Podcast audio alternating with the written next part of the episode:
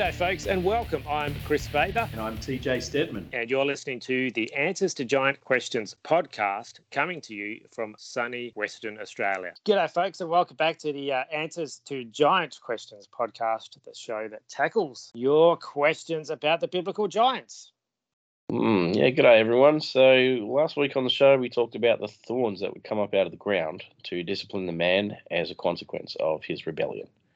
We saw how thorns were emblematic of discipline, and that discipline can sometimes come in the form of God's sovereign power over the forces of evil, which he can use for his own good purpose.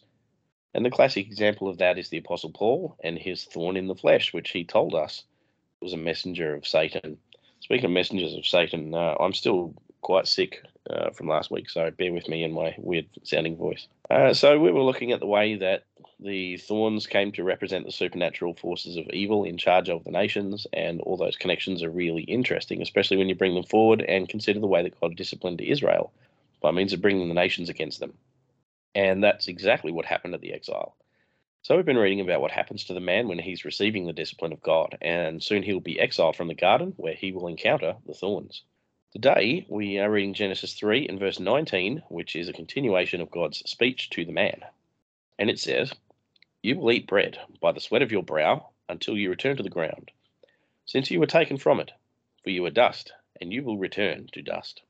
This verse starts with the mention of bread, which is a noticeable change from the beginning of the narrative, where the humans were told that it was the fruit of the trees that would sustain them.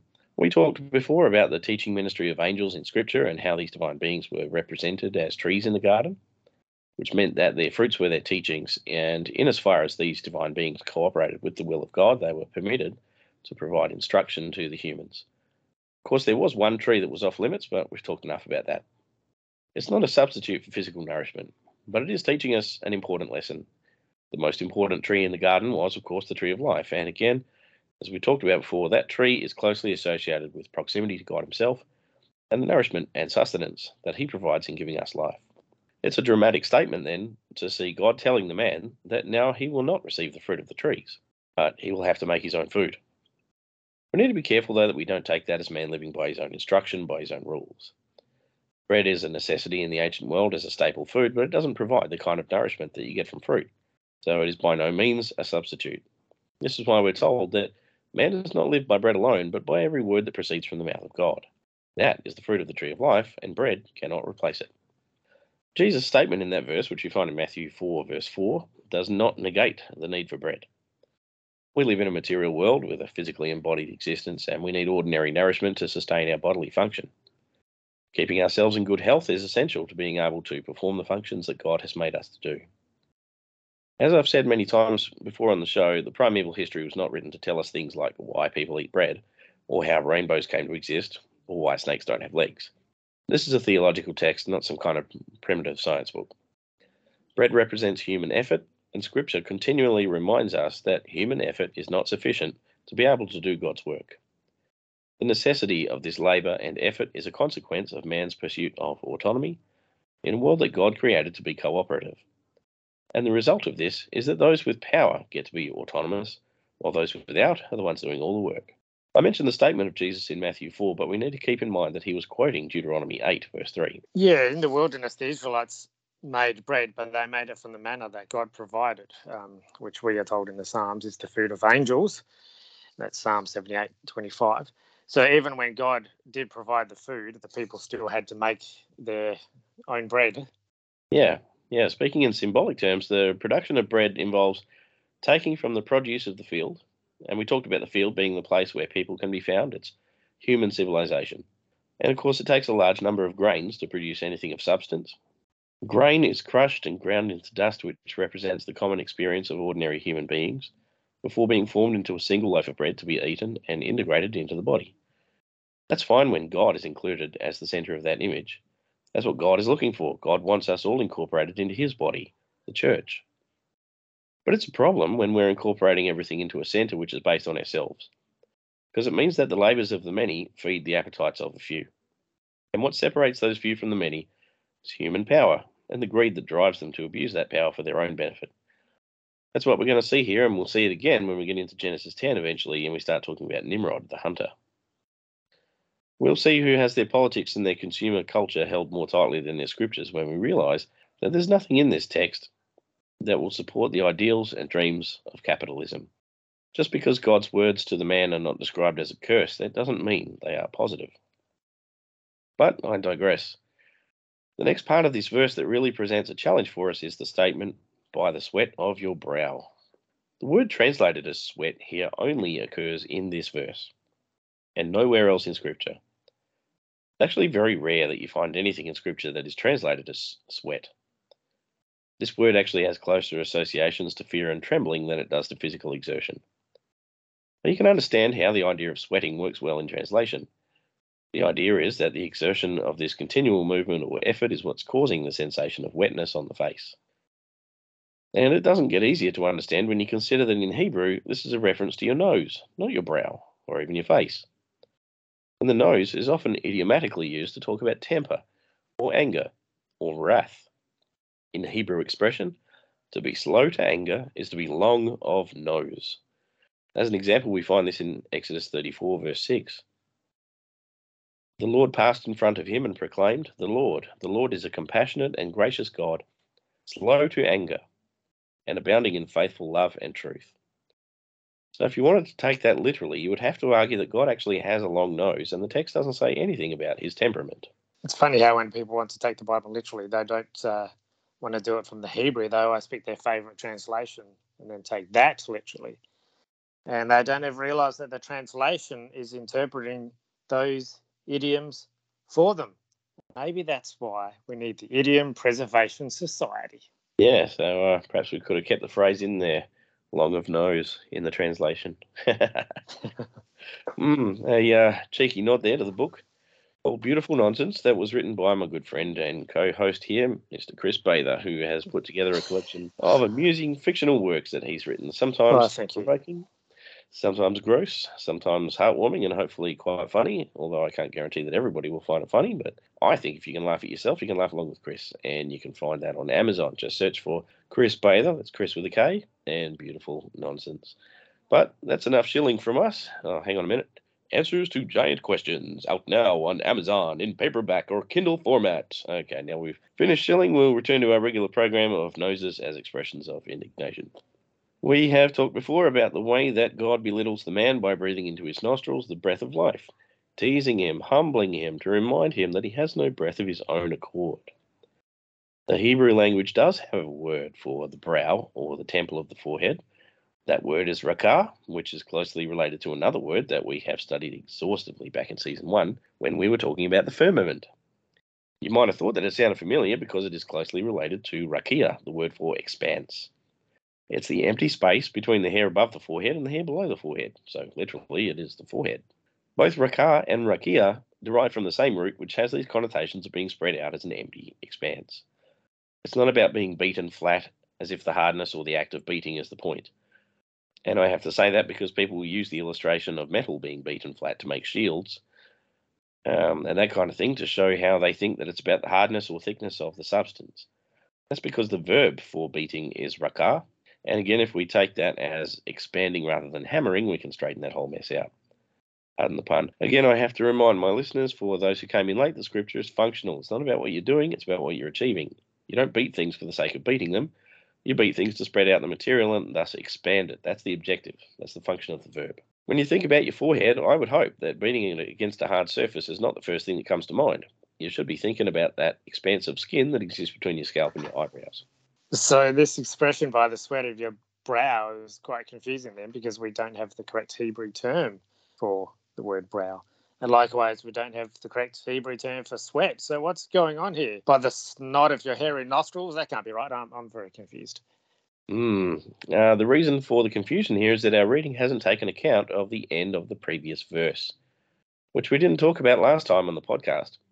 So this time we're going to read the end of verse 18 and continue into verse 19. And this is going to show us why you can't just pick one verse and read it in isolation. Here we go. You will eat the plants of the field. By the sweat of your brow you shall eat bread until you return to the ground. That's what we're used to hearing, isn't it? But we already established that these words sweat and brow do not belong in the text. We already discussed how these words have much stronger implications. Let's try it again using more direct translations of the Hebrew terms. You will eat the produce of the field by the fear of your indignation. You shall eat bread until you return to the ground. And now you might be thinking, well, Tim, you've really lost me now. I've got no idea what you're on about. You know, I was just thinking, Tim, you've really lost me now. I've got no idea what you're talking about. Well, let's not forget that we're still reading an archetypal narrative about a man who has been placed in authority over the people of the world. And the people of the world are the field. What the field produces is the green herbs that sprout from it. It's the produce of the common man, that this man, the king, the ruler, the tyrant, will eat. Because the ground yields only thorns for him. We were just reading that last week. And why will the people of the earth yield their produce to him? Because they fear his wrath. That's kingship in the ancient Near East. Again, this is a pronouncement of destiny coming from God, not an instruction. This is not God saying, Go forth and tyrannize the world and multiply riches. This is God saying, You made the decision to eat that fruit, and now you're going to see what comes of it. Because the price of making yourself the judge is the burden of responsibility over those in your jurisdiction. Adam has become the first in a line of kings that ruled the earth before the flood. Do you remember when the people of Israel cried out to God, demanding a king like the nations around them? What did God tell them that it would be like to have a king? This is 1 Samuel chapter 8, from verse 6 to verse 18. When they said, Give us a king to judge us, Samuel considered their demand wrong, so he prayed to the Lord. But the Lord told him, Listen to the people and everything they say to you. They have not rejected you, they have rejected me as their king. They are doing the same thing to you that they have done to me since the day I brought them out of Egypt until this day, abandoning me and worshipping other gods. Listen to them, but solemnly warn them and tell them about the customary rights of the king who will reign over them. Samuel told all the Lord's words to the people who were asking him for a king. He said, These are the rights of the king who will reign over you. He will take your sons and put them to his use in his chariots, or on his horses, or running in front of his chariots. He can appoint them for his use as commanders of thousands or commanders of fifties, to plough his ground and reap his harvest, or to make his weapons of war and the equipment for his chariots. He can take your daughters to become perfumers, cooks, and bakers. He can take your best fields, vineyards, and olive orchards and give them to his servants.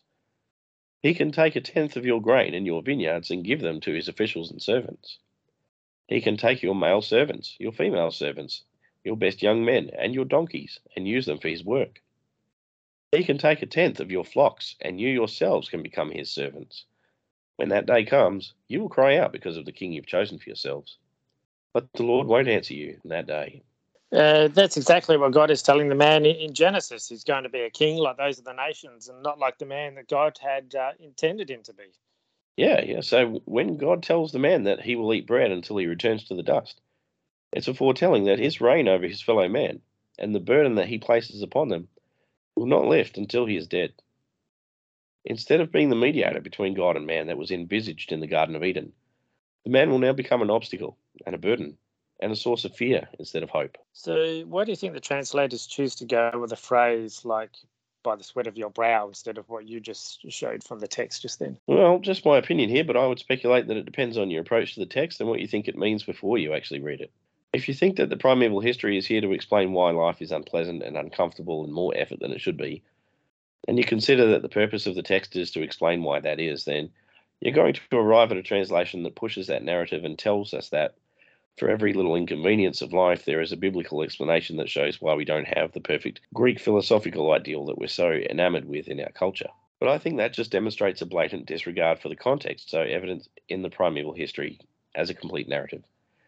We've been talking since episode one of this podcast about the Mesopotamian backdrop behind the final received version of this text, which tells us so much about the way that this text has been put to use during the exilic period as a means of helping exiled Jews understand how they got in the position they're in, so that they're able to read the rest of their Bible as God's gradual outworking of a plan to set it all right again, beginning with Genesis 11 and the introduction of Abraham.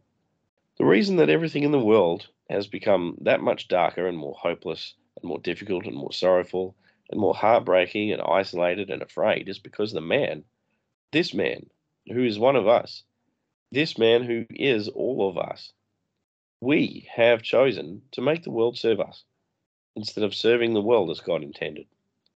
And Abraham is going to begin the reversal of all of this by believing God and trusting Him. It wasn't some kind of magical curse that God uttered that transformed the world into a broken and miserable place. It was the selfishness and ambition of humankind in the face of the good instruction that God provided. This is why the Bible takes such a negative view of kingship. It would have been all right if we could have stuck with the model that God instituted in Eden. But unfortunately, that is not the case, and whatever we try to do as humans is going to be at best a dim shadow of what God had intended.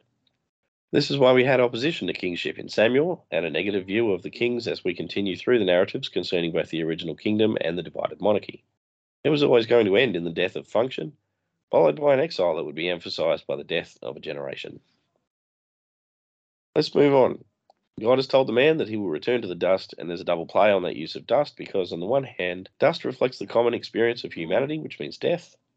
We've already said many times that the man is going to die. But he will return to the dust also because the dust is where he came from.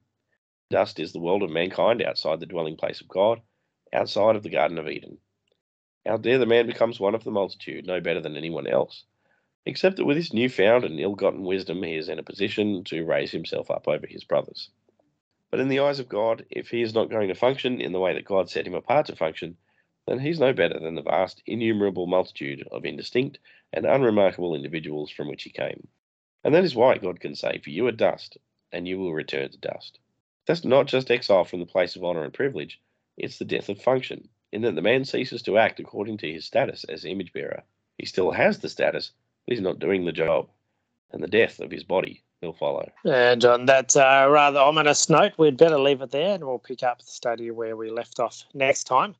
The Answers to Giant Questions podcast. But for now, it's time to get into some giant questions and some giant answers uh, from our listeners. I want to hear your giant questions.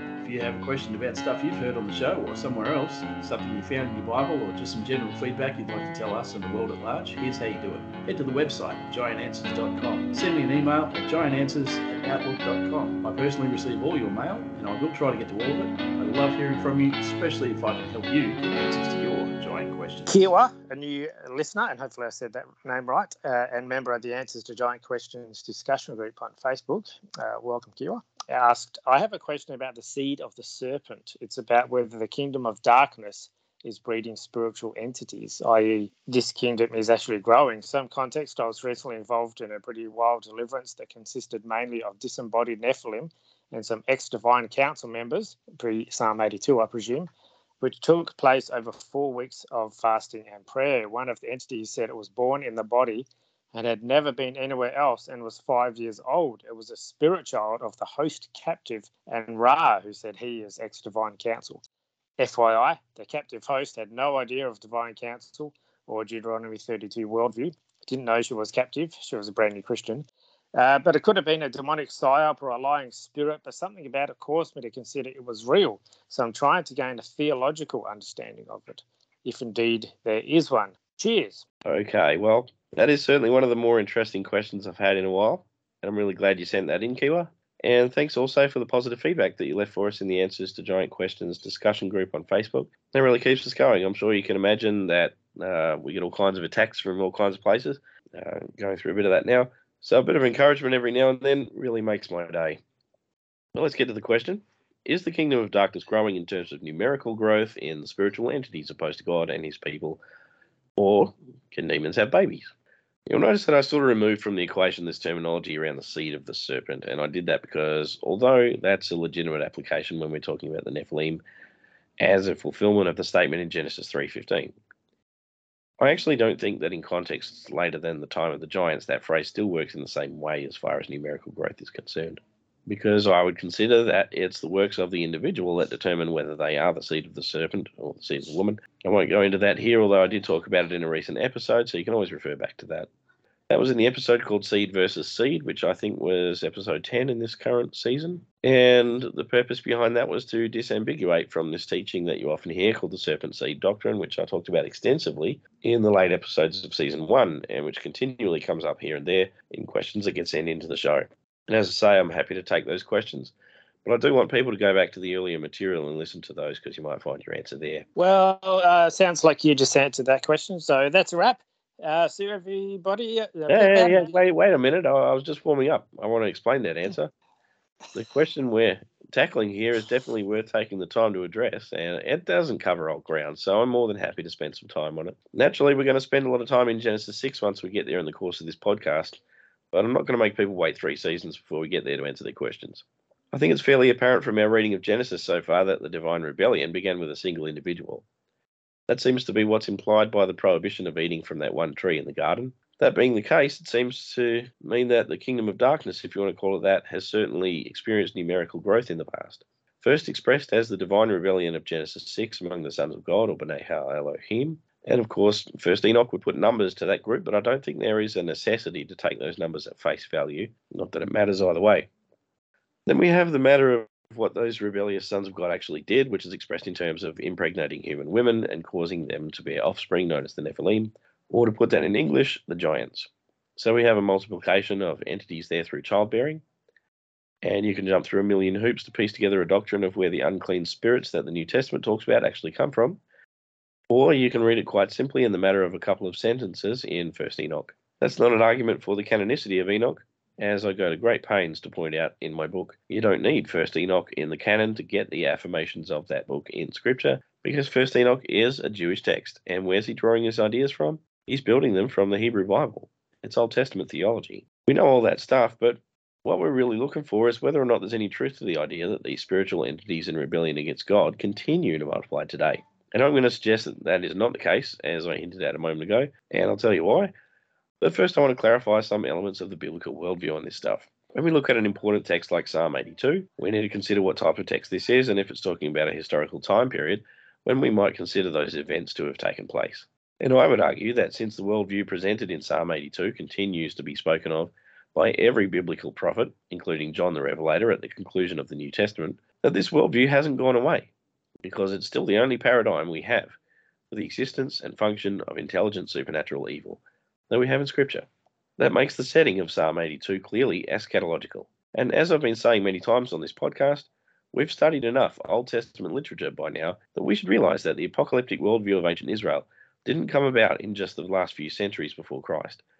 It's embedded in the bedrock of the Torah. So eschatology in the Psalms is not out of place. And you have guys like Dr. Heiser saying that these rebellious sons of God were defeated by Christ, which would put an end to that paradigm.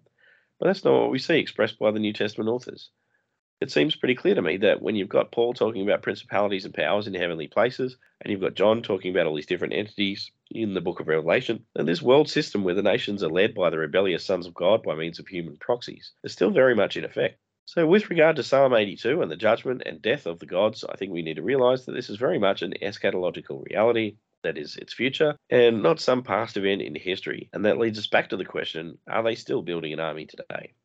And again, here is the bit where I say, no. Certainly that was true in the days of the giants, but that was 3,000 years ago and at least 2,500 years since we saw the last reference to the ability of these entities to reproduce and increase their numbers. I did write about this in my book, and in the interest of being concise, I'm just going to share with you an excerpt from the book, which I think should sum this up pretty nicely. Here's the quote from Answers to Giant Questions. Back in Isaiah 26, we also observe that the passage says that God has destroyed the Rephaim. Certainly, this is a future reference, prophetically speaking of the future day of the Lord and their final destruction. But it could also be a reference to the fact that the Rephaim tribes were all wiped out. It's most likely both.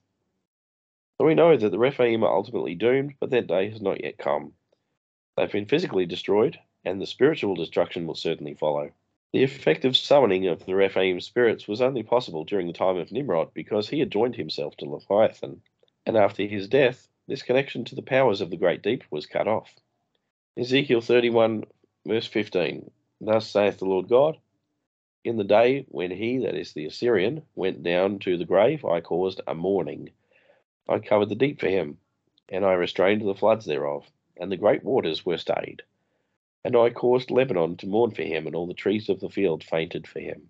The spirits of the Rephaim, released before the time of his death, may have remained active on the earth during the lifetime of their human hosts, producing more of their kind, which is what necessitated the Karam, or the uh, elimination of the giants at the conquest. Otherwise, they could have just been allowed to die out uh, before becoming disembodied at death. Their giant progeny, born on Earth, lasted several generations. The last such, named in Scripture, being Goliath of Gath and his brothers, in the time of David.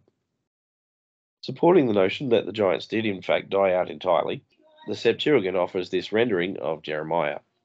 This is Jeremiah 47, verse 5 from the Septuagint. Baldness is come upon Gaza. Ashkelon is cut off with the remnant of Anak. How long wilt thou cut thyself? As for those remnants of the Canaanite nations that were not utterly destroyed, the ones Solomon had enslaved, we have no evidence to suggest that by Solomon's time there were any giants among their population. Jeremiah's statement above still stands. The Rephaim are all dead, and what will become of their spirits remains to be seen at the day of the Lord. Meanwhile, those spirits roam free. And that's the end of the quote. If you want some more context on that, I really would encourage you to head over to Amazon, get a copy of the book.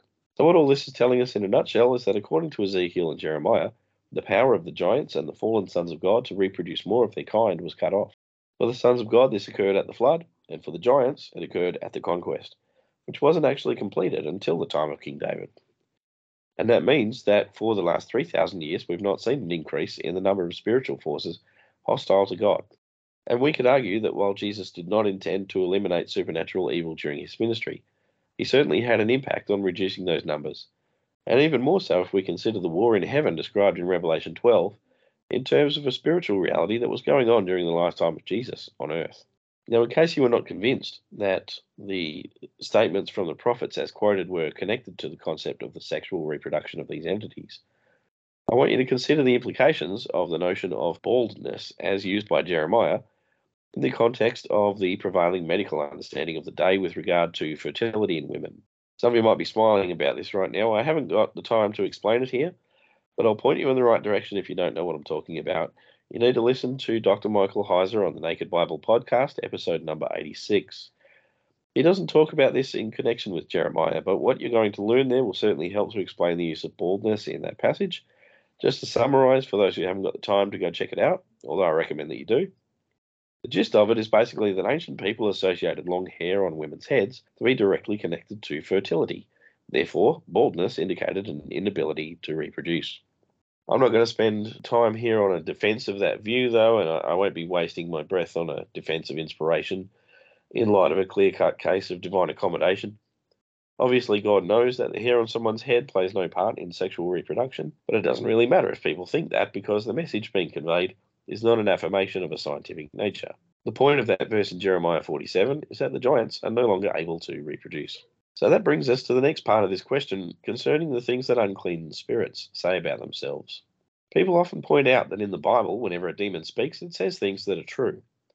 And on that basis, a person with their powers of discernment finely tuned might be able to make use of some information provided by these spirits.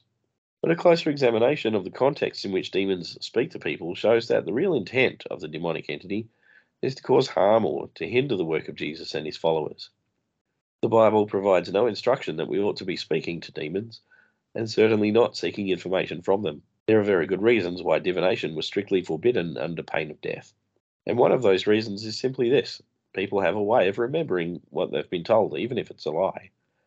And that word, once spoken, takes on a power of its own. People don't forget words that are spoken over them, and the most powerful lies are the ones that contain just a tiny bit of truth. You see, you ask a demonic entity for its name and start trying to get information out of it, and it wants to be believed. It wants to be trusted. It needs you to buy whatever it's selling you. In this case, the desire is to tell you that demons are somehow breeding inside human hosts. This creates fear and insecurity. It makes people less trusting of one another. How do you turn people against one another? Make people believe that other people are breeding demons in them. You ever seen that old horror movie from 1982 called The Thing? I don't know about you, Kris. You seen that? I have. It's very memorable and very creepy.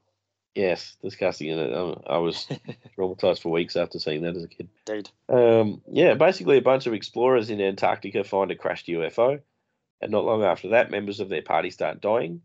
Eventually, they realize there's an alien life form that's been waiting for them in the ice, and it can mimic any other life form perfectly. So you don't know if the man standing next to you is the alien or not. The crew become paranoid very quickly and start turning against one another because they're all terrified that their fellow man might be the alien. And I think that this is one of the strategies that our enemy uses against us even today. Now, we know better than to let our science fiction inform our Bible reading, don't we? Don't we? But that whole scenario might seem really far fetched, except for the fact that this demon has thrown in a tiny sliver of truth. Because there was a spirit known as Ra in ancient Egypt. And yeah, he's probably still around somewhere. But this is where it all starts to fall apart. Ra is a territorial entity, which places him in Egypt. So you're not likely to find this guy in Australia or America or Europe or New Zealand or Mexico or wherever else in the world he might be. So the story that this entity is telling is beginning to look rather thin. Don't forget that the biblical worldview, in keeping with the culture of the day, teaches that the lesser gods didn't have jurisdiction outside of the national borders and were therefore powerless in other lands. Obviously, uh, Yahweh being the exception there as the creator. The fallen sons of God never got kicked out of the divine council. That hasn't happened yet. They would like you to think that they were kicked out because that would lead you to underestimate them. The work that Jesus did had the effect of delegitimizing their hold on the nations, but it did not remove them from their place or strip them of their power. Otherwise, you wouldn't have New Testament authors like Paul and John talking about them as realities in their day. That'll come at the judgment. However, because of what Jesus did, we now have a way to liberate the people oppressed by these spirits because Jesus has removed the legal claim that the forces of evil previously had over humanity, and he has empowered his faithful and allegiant followers, such as you and I, to set the captives free from bondage.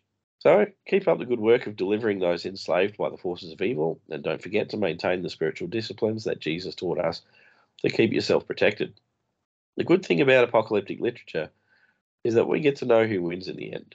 Another great show. Thanks for answering that question, Tim. And if other people other listeners out there have uh, similar questions they would like to ask you and uh, pick your wonderful brain, how can they do that? Well, you can always uh, get hold of us directly through the website. There's a contact form on the front page. So go to giantanswers.com. You can submit your questions. Uh, you can also send us an email at giantanswers at outlook.com or you can find us anywhere on the social media and just uh, hit us up with a comment uh, or a question there. So yeah, plenty of ways to uh, to get answers to your giant questions. Okay, well that brings us to the end of another episode of the Answers to Giant Questions podcast. Hopefully, I'll be better uh, next week. I'm uh, really getting hammered. So uh, yeah, again, apologies about my voice. Thanks for listening. Uh, and stick around for next time when we start to see a little bit of that hope that we've been waiting for. Bye for now. It's time to wrap up today's episode. But if you want more, don't forget to get yourself a copy of Answers to Giant questions. We're asking readers to please leave a review of the book on Amazon or Goodreads to help it become more visible in search results. Even if you just give it stars, that'll help. But a full review is certainly really appreciated. Please also leave a review of this podcast wherever you found us so that new listeners can find us here on the show in the future, we want to be talking about your stories as well, not just our own. So if you have had a particular paranormal or spiritual experience, we want to hear from you. And we're also looking for your testimonies about how you have found the content and answers to giant questions to be helpful and or useful. Of course, this podcast comes out every week, but you want to make sure you never miss an episode. So if you haven't already subscribed, do that now and you'll get notified when each new episode drops. That's all we have time for today. We'll catch you next time on the Answers to Giant Questions podcast. Thank you for listening to the Answers to Giant Questions podcast, a production of the Raven Creek Social Club. If you like what you heard today, please take a moment to rate or review the show. Music supplied under copyright by Grave Forsaken, graveforsaken.com. You can get the book Answers to Giant Questions by TJ Steadman on Amazon in paperback and. Check out the other podcasts at ravencreeksc.com or giantanswers.com for more Answers to Giant Questions. Read the blog and have some socials, don't forget to subscribe to your friends for the show. Send us all your questions and stay tuned to this podcast to get answers. We'll see you next time. Until then, stay safe. God bless. Good day, folks, and welcome back. That doesn't sound very exciting. Straight to business. No tomfoolery or lollygagging. No, no hijinks or other such assorted giant questions at outlook.com. Giant answers at out. you do it. You do it. so what's going on here? By the swat of, by the swat, by the snot of your hairy nostrils? That can't be right. I'm, I'm very confused.